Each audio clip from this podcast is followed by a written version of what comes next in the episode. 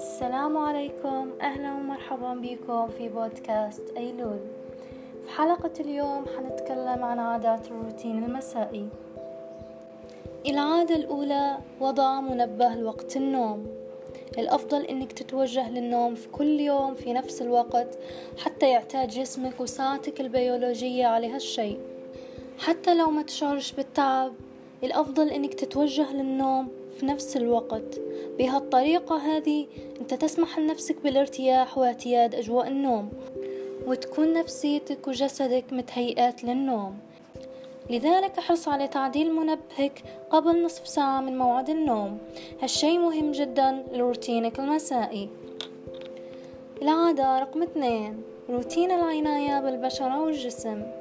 تمشيط الشعر إزالة بقايا المكياج وضع كريم الترطيب للوجه والجسم مهم جدا لتهيئة جسدك ومنحة شعور رائع لليلتك وليومك التالي. العادة رقم ثلاثة شرب شراب مهدئ قبل النوم. لما تشعر إنك مازال بجسدك بعض النشاط بحلول موعد النوم يكون من الجيد شرب شيء مهدئ كشاي الأعشاب أو الحليب الدافي بالعسل. ويكون من الأفضل جعل هالشي روتين يومي. العادة الرابعة وضع عطر ذو ريحة مهدئة بالغرفة. في جزء من نفسنا يمنح العطر شعور بالسعادة والارتياح. لذلك اختار رائحة أو معطر جو هادئ في مكان نومك كالمسك أو بخور الزعتر أو عطر اللافندر أو الليمون. هالشي من شان منح نفسك شعور بالارتياح والتوازن. العادة الخامسة القراءة قبل النوم. القراءة من شأنها المساعدة على الاسترخاء والنوم سواء كنت قارئ شغوف أم لا. القراءة حتما حتساعدك على الاستغراق في النوم. دائما قوم بوضع كتاب ورقي بجانب سريرك وتجنب أخذ الأجهزة الإلكترونية معك للسرير حتى لو كان بغرض القراءة لأن هالشي ضار جدا بصحتك.